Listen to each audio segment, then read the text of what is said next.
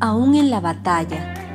Sean fuertes y valientes, no tengan miedo ni se desalienten por causa del rey de Asiria o de su poderoso ejército, porque hay un poder mucho más grande de nuestro lado.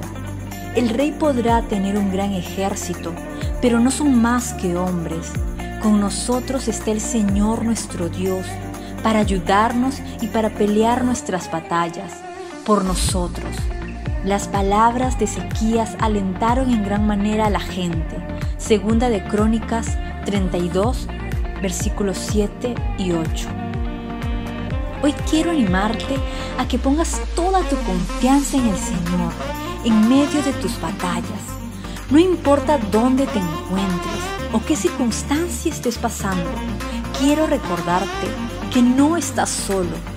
Dios está contigo y Él ha prometido ayudarte y pelear tus batallas.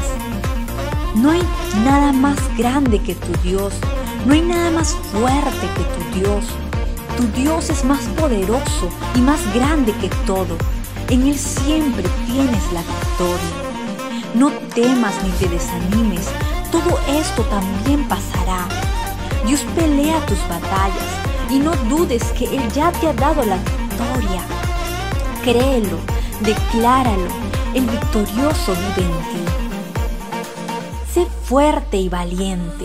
No dejes de buscarlo en medio de tus batallas. Es donde más necesitas llenarte de su presencia y meditar en su palabra. Adóralo, alábalo y agradecele por lo que está a punto de hacer. Milagros creativos, cosas que antes no has visto, estás a punto de ver.